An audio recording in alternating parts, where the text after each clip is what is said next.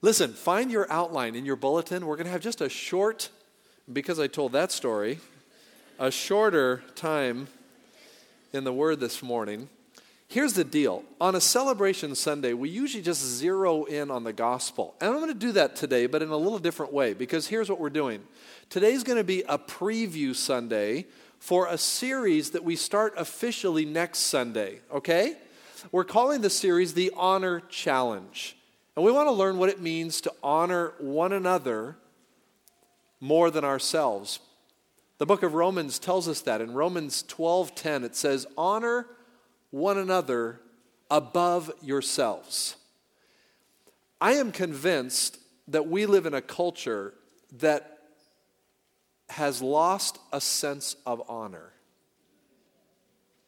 If you travel in some parts of the world, some parts of the world still sort of have this reverence and respect for certain people, certain circumstances, certain dates, all of that. But in America, we're very casual. We've sort of lost a sense of honor. But worse, we have become more of a culture of dishonor, a culture of disrespect. Every day in the news, we see people who are disrespected.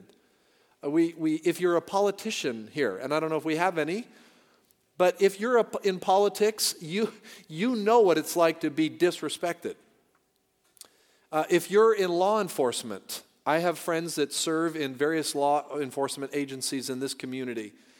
And oftentimes, in some of their lives, their, their daily job brings them into face to face confrontation with people who disrespect them, disrespect the position. Uh, if you're a teacher or you're an educator, you know the challenge of living in a society where rights and all of those things sort of protect people in order to be disrespectful. We have lost a sense of self respect and respecting others.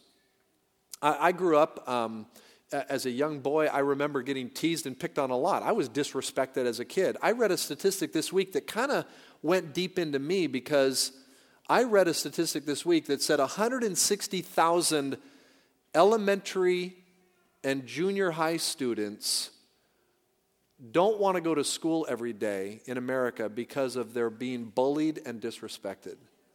That's crazy. And, I, and as a little kid, I, I went through that too. As a kid, I was teased. I, every name, I, I had big glasses, big ears, and a little skinny body. And it was like I had a sign over my back that said, Would you fight me, please? I mean, it was that kind of thing. I was pushed and jammed and, you know, b- bounced around. I was called four eyes, big ears, elephant ears, pencil neck. I had them all. I was, I, people teased me a lot. And I remember how that felt. It's hard to be disrespected. Of course, I had an older sister who got involved with that. And she, she, I remember once she punched out one of the neighborhood kids, knocked his tooth out. So I didn't have a problem with that kid anymore. But then it got around that my big sister, you know, had to do that. And it's bad when you're a senior in high school, that just doesn't it just doesn't go. Actually, I was much younger. I was a freshman, I think, at the time. younger than that. Anyway, nobody likes to be disrespected. But how do we gain a sense of respecting others? We're going to take six weeks and we're going to talk about, there's some honor moments coming up even on the calendar. Next week is Mother's Day. Have you remembered that? Uh. So we're going to honor moms next week, and we're going to talk about biblically what it means to honor your parents. The end of the series, the sixth week, is honor your dads. We're going to talk about that. We're going to talk about honoring authority, honoring elders. We're going to talk about just honoring each other in honor moments of life. We're going to try to learn what it means to be better at honoring others above ourselves. That's going to be something going to be life changing for some of us. It's going to blow our minds. But where does it all start? It starts with honoring God. Now, our time is really shrunk down here this morning, so I'm going to give you this stuff real fast. But this, this lays the foundation. If you were to talk to the average person about what it means to honor God, I think most people wouldn't have a clue, especially people that don't know Christ, don't know God wouldn't know what it means to honor God. They're likely in their misunderstanding. You might just drop that down if you're taking notes, if you like taking notes, and if you're you know, anal retentive, and if you leave the, off the service without your blanks being filled in, you don't have a good week, that kind of thing. Uh, the average person doesn't think a lot about, but if he does, he's, he's likely to misunderstand what it means. And here's what I mean by that. Um, in the Old Testament, God's covenant people were reminded about three ways that they mistook what it meant to honor God. Number one, they thought that just by bringing words to Him, uh, that would honor God. And some of us think the same way. Just say nice things about God. Don't ever say anything bad about God. Learn how to pray nice to God. Those are all things that people think about when it comes to honoring God. But we know in the Old Testament, for example, in Isaiah 29, God says to his covenant people, He says, These people come near to me with their mouth and honor me with their lips, but their hearts are far from me. Their worship is made up only of rules taught by men. Okay, so what God says to his covenant people is, ah, You think you're honoring me by bringing words, but your heart isn't engaged. You're not honoring me. So this passes from sort of just words that I say to what's really going on in my heart. A second way that God's covenant people misunderstood, like a lot of people misunderstand today, is by just doing good things or doing things even good for God. Uh, God's covenant people mistook the idea that as long as they were bringing stuff to God, that would be a way of honoring God. But God kind of looked through that and He said, He said in Malachi chapter 1, He said that if, if I am a father, a son honors his father and a servant his master. And if I am a father, where is the honor due me? If I am a master, where is the respect due me? Says the Lord Almighty. It is you, O priests, who show contempt for my name. How have we shown contempt for your name, you ask? You have, you have placed defiled food on my altar. How have we done this? When you bring blind animals for sacrifice, is that not wrong? When you sacrifice crippled and diseased animals, is that not wrong? God's telling his covenant people look, just because you're bringing things to me doesn't mean you're honoring me. Because you're not really bringing me the best. You're not bringing me your real heart. And this is the way a lot of us work today. In our relationship with God, we give God the leftovers. Have you ever given stuff away to like Goodwill, Salvation Army? Usually, things that people put out for trucks to pick up are things that they don't want anymore. Maybe someone else can use them. And there's a beautiful thing in that. I'm not putting that down. But when the people of God in the Old Testament, under the Old Covenant, were bringing what God had prescribed for them to bring, but they were bringing not their best like God had prescribed. They were bringing they were bringing things but not the best. They thought that they were honoring God. So there's a lot of us today that sort of bring leftovers to God, leftover time. What do we have left over at the end of the month to give financially if we do that? Uh, I don't want to give my best to the Lord. I just want to give Him a piece. We live in a very um, segmented uh, society in terms of our commitment to God. We, we segment it. We'll give God a little piece and we can just keep the rest for ourselves. That's not honoring God. God wants our hearts and He wants our best.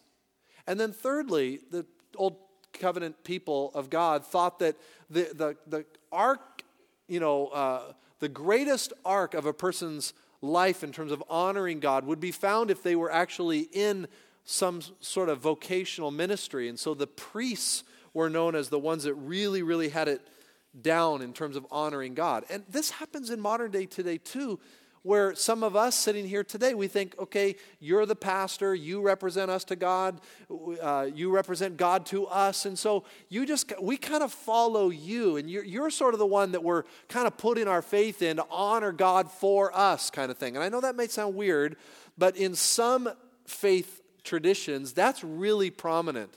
People sort of live their spiritual life through their spiritual leader. But in the Old Testament, once again, the book of Malachi, uh, God comes to his covenant people and he says, You priests, you priests are profaning my name. You're not, you're not truly following. He says, he says uh, if you do not listen and if you do not set your heart to honor my name, I will send a curse upon you. So your position doesn't necessarily ensure that you're honoring God. My position as a pastor doesn't mean that I automatically honor God. Your position, if you're a church worker or you're a leader in some case, does not make you one who actually honors God. God looks into our heart. And that's really all I'm trying to tell you. The reason why we misunderstand what it means to honor God is we put it into categories of words we say, things we do, or positions that we hold. And we forget that God is looking at our heart. He's looking at the substance of what we bring in terms of is it our best to Him? And ultimately, is our heart just right with the Lord? Not our position, not a practice of position, but just our heart with God. Now, there was in the Old Testament and we're going to look at a couple things this morning. What does it really mean to honor God? Let me tell you what it means if you're taking notes. What it means is simply to acknowledge who He is and give Him His rightful place in your life. Say that with me. Acknowledge who He is and give Him His rightful place in your life. Now, to not do that, I would suggest is a king sized failure. And the reason it's a king sized failure is because of what we read in 2 Kings found in the story of Daniel. And if you haven't turned there, maybe you already found your way to Daniel, you saw that on the outline. If you go to Daniel chapter 4, and I think you'll find that on page 1378 if you're using that book rack Bible, just a couple quick things out of Daniel 4 and 5. There are two kings there that show us by what happened to them what God means when he says to honor me. And the first one is King Nebuchadnezzar. And in Daniel chapter 4, here's what happens King Nebuchadnezzar, remember, he's the king that overthrew Jerusalem in 606. He actually takes exiles out of Jerusalem and uh, uh, or out of the land of Judah, and then in 586, uh, Judah and the temple is destroyed. But there are some Jewish exiles that are in the, in the area of Babylon, in the, in the capital city, Babylon. The great king, the Babylonian king, Nebuchadnezzar, and these, one is Daniel, there's Shadrach, Meshach, and Abednego that we have in written scripture. There were many, many others, but in the book of Daniel, it's kind of around Daniel and those other three Hebrew exiles. And Nebuchadnezzar, King Nebuchadnezzar, wakes up one day and he's got this terrible dream.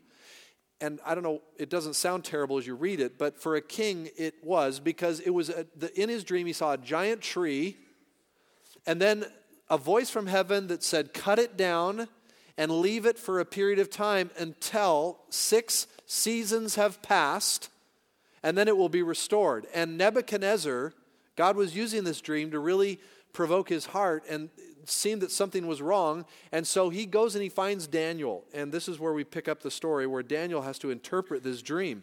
And Daniel tells Nebuchadnezzar, he says in verse 20, uh, verses 19 and 20, he says, If only this applied to your enemies. This is about you, Nebuchadnezzar. I'm paraphrasing. He says, You are the one that this dream is about because you have become, look at verse 22, you have become great and strong. Your greatness has grown until it reaches the sky. Your dominion extends to the distant parts of the earth. You are a world empire. You are the king of the world empire, but you think you've got there, you've got here on your own. You think that life is all about you. You think that you are sovereign over everything. And notice what Daniel says in, in verse 25. He says, Seven times will pass by for you until you acknowledge that the Most High is sovereign over the kingdoms of men and gives them to anyone he wishes. The command to leave the stump of the tree and its roots means that your kingdom will be restored to you when you acknowledge that heaven rules. You see, what it means to honor God is to acknowledge who He is, He's sovereign, and give Him His rightful place in your life. Now, you would have, think, you would have thought that Nebuchadnezzar said, Thank you, wow, good reminder. And he would have done something about that. But the text tells us, look at verse 28. All this happened to King Nebuchadnezzar. 12 months later, he's got 12 months to think about this. As the king was walking on the roof of his royal palace of Babylon, he says, It's is not this the great Babylon I have built as the royal residence for my mighty power and for the glory of my majesty?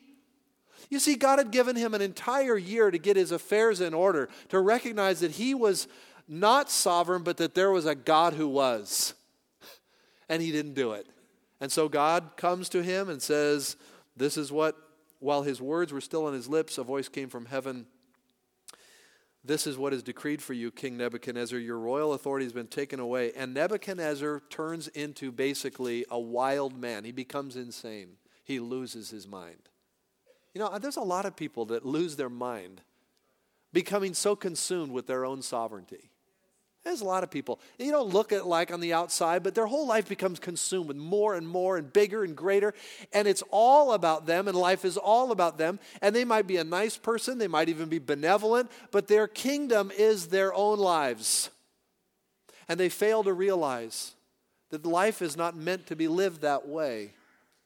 Nebuchadnezzar, unfortunately, had to learn this the hard way. Well, at the end of this, in verse 34, at the end of time, Nebuchadnezzar writes this I, Nebuchadnezzar, raised my eyes toward heaven and my sanity was dis- uh, restored. Boy, that's a great place to start. If you feel like your sanity has been compromised, you need to raise your eyes to heaven. I honored and glorified him and praised the Most High who lives forever. What happens the greatest thing that can happen in your life is to move from a self centered, you are the sovereign of your own life, to the place where you recognize that there is a God who is sovereign, He loves you and knows everything about you, and you can turn your life to Him. And He praises the name. All the, let His dominion is an eternal dominion. Verse 35 All the peoples of the earth are regarded as nothing. He does as He pleases with the powers of heaven. Look at the end of this. We've got to skip down the end of verse 37. Um, I, Nebuchadnezzar, praise and exalt and glorify the King of heaven because everything he does is right and all his ways are just. As those who walk in pride, he is able to humble. So I don't know who's listening to this message right now, but there may be somebody who's got a little bit of Nebuchadnezzar in them. And the Spirit of the living God would say, You are acting as your own sovereign, and it's time for you to bow your knee to me. And God may just allow circumstances in your life to bring you to that point. I've met tons of people all through my life. Then there's this other king, just quickly, Belshazzar, chapter 5. He's actually not the next king, but in the book of Daniel it looks this way. Daniel's not written in total chronology, but he's, he's several kings down from Nebuchadnezzar, who is a, a distant relative. And Belshazzar he, he's throwing a big banquet for his, all his big uplinks and nobles, and they're drinking and they're celebrating, they're reveling. And he orders the gold and silver goblets that Nebuchadnezzar, his father, that's a way of saying his ancestor, had taken from the temple of Jerusalem. This is decades after Nebuchadnezzar. Bring all this stuff in, and they're drinking out of this, and they're, his wives and concubines. It's kind of this, just this big reveling party. And as they're celebrating with these sacred emblems of God's presence that came out of the temple in Jerusalem, suddenly a hand appears on the wall and it starts scrolling out some words. Remember, ever heard the expression, the writings on the wall? Oh, this is where it comes from. And the king is shaken. It says in verse 6 his face turned pale and he was so frightened that his knees knocked together and his legs gave way. Can you imagine how frightening this must have been? He calls the enchanters, astrologers, diviners brought before him, the wise men of Babylon. Whoever reads this writing will be exalted to the third highest ruler in the kingdom. Nobody can do it. So the queen mother, this is not his wife, this is probably um, one of the ancestors of Nebuchadnezzar. The queen mother hearing the voices of the king and the nobles, comes to the banquet hall and she says, Look, don't get too worked up. There's a man in your kingdom his, eh, that your father, the king Nebuchadnezzar, used that was able to divine mysteries and, and solve riddles. And so, she, so it's Daniel. So Daniel is brought into this place, and Daniel looks at this inscription, and it's not, obviously, it's not something that was written in a language that he could understand, but Daniel supernaturally was given the, the, the answer to this scrolling words that were found written here so that we could understand them, but obviously not in a language that could be understood then, otherwise, the king could have just read it himself. But Daniel says, here's what this means God has numbered your days of your reign and brought it to an end. You have been weighed in the scales and found wanting. Your kingdom is divided and given to the Medes and Persians. How would you like to get that news? Well, at Belshazzar's command, Daniel was clothed in purple. He's made the third and the highest in the kingdom. That's because Belshazzar was co-regent with his, uh, with his king, uh, King Nabonidus, which was Belshazzar's father. And while Nabonidus is away, Belshazzar is holding court in his, in his realm. That's why he's called the king. And that's why Daniel is placed at number three. And that night, that very night, verse 30, the king of the Babylonians was slain, and Darius the Mede took over the kingdom at the age of 62. And once again, another chapter closes and another new epoch begins in biblical history. The point I'm trying to make is this Belshazzar and Nebuchadnezzar missed it on these two things. Acknowledge God for who He is, He's sovereign over all things, and give Him His rightful place in your life. And if that's happened in anybody's life here today, here's what this means it's a God enabled grace that that's happened. It's a God enabled grace, it's a God enabled privilege. You didn't figure it out. You're not smart enough to figure it out. In fact, God doesn't even use your brain to figure it out, like we heard the scientists say. You try to think everything through, and that doesn't mean we, we lose our brains when we become followers of Christ, but it means that you don't come to the living God by figuring it out intellectually. God has used the foolish things of the world to shame the wise. God tells us in His Word that He is found as we search for Him with all our hearts. And He might have put that in your heart today. You might have come for a baby dedication, a baptism, but God has been speaking to your heart. Where am I with this sovereign God? And here's the good news. For the next six weeks, we're going to learn what this sovereign God wants to do in and through our lives. But it starts with honoring Him. And when this happens, oh, I'm trying. And when this happens, when this happens, this is the key to living an honorable and honor giving life. I would encourage you to look through the scriptures to find on eh, so many occasions where, where Paul finishes his letter all glory and honor to the King of Kings.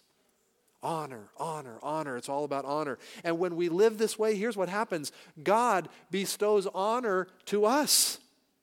Look at Psalm 62 7. We'll put it on the screen. My salvation and my honor depend on God. Psalm 84 11. Read it with me. For the Lord God is a sun and shield. The Lord bestows favor and honor. No good thing does he withhold to those walk whose, whose walk is blameless. God loves to give honor, but watch this. We must honor him first. In everything in our lives, he comes number one. Everything in our lives.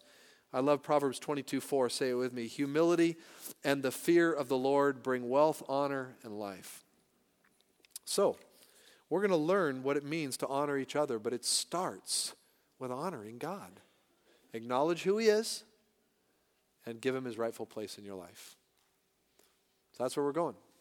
And now, this morning, we have a beautiful opportunity to celebrate the highest esteem we have for our God by proclaiming his death again until he comes. I'm going to ask our ushers to make their way forward, and we're going to right now go into a time of just celebrating the Lord's death. That Jesus did this, He died for us so that we could have eternal life. And if you've never opened your heart to Christ, I urge you to do that right now. Don't let another day pass without acknowledging that as a sinner you need a Savior. Invite Christ into your life right now. If not, if you're not a Christ follower, we're so glad you're here. Keep coming and listening, but let these plates pass you by. Otherwise, you would be doing an act symbolic of being in union with God, who is sovereign as his rightful place in your life, when it would just really be a charade, a religious ritual. So if you know him this morning, you know there's nothing between you and your loving God through his Son, the Lord Jesus Christ. These elements are once again reminder. Let's go to the Lord right now. Lord, we thank you for what we've learned is as short as it's been there's something very strong here lord that i pray that this week will really circulate in our hearts and minds and lord right now we acknowledge that this is a moment where we can highly esteem you and honor you by partaking of these elements of your given body and shed blood as a reminder that you paid it all. You paid for our sins and you rose again from the grave to give us eternal life through faith in what you did and who you are. So, Lord, let this be a beautiful time. Let us be praying for our friends and family that don't know you. Help us to right now use this moment to just exalt your name. And Lord, we praise your name. We thank you for being our one and true God. We pray this in the name of your Son, Jesus. Amen.